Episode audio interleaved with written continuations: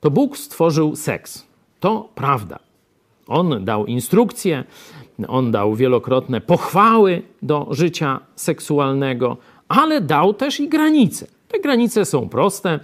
To ma być mąż i żona na całe życie.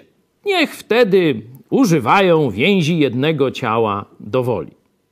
Czyli wszystko, co jest w ramach małżeństwa między mężczyzną a kobietą, zawartym, zawartego na całe życie, podoba się Bogu w tym aspekcie seksualnym. Wszystko, co jest poza małżeństwem, nie podoba się Bogu. I zobaczcie, jaka jest z kolei perspektywa ludzka, tych, którzy te Boże granice przekroczyli. To jest Księga Przypowieści Salomona, 30 rozdział, werset 20. Tak postępuje cudzołożnica. Je i ociera sobie usta i mówi: Nic złego nie uczyniła.